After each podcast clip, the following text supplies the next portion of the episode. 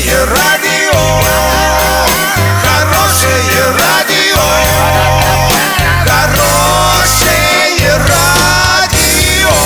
Радио Шансон.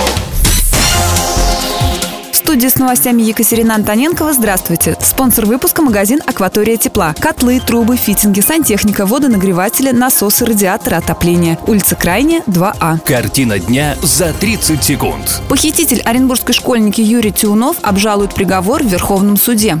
Адвокат родственников погибших в катастрофе Ан-148 намерен искать виновных за рубежом.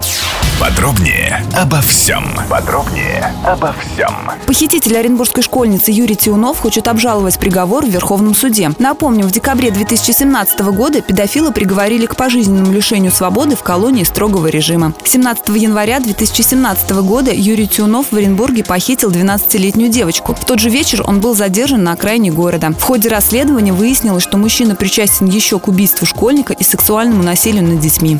Адвокат родственников погибших в катастрофе самолета Москва-Орск намерен искать виновных за границей. По словам Игоря Трунова, к которому уже обратились три семьи, юристы сейчас изучают так называемую иностранную подсудность. По данным юриста, в разбившемся Ан-148 множество приборов было иностранного происхождения. Подробности читайте на портале урал56.ру.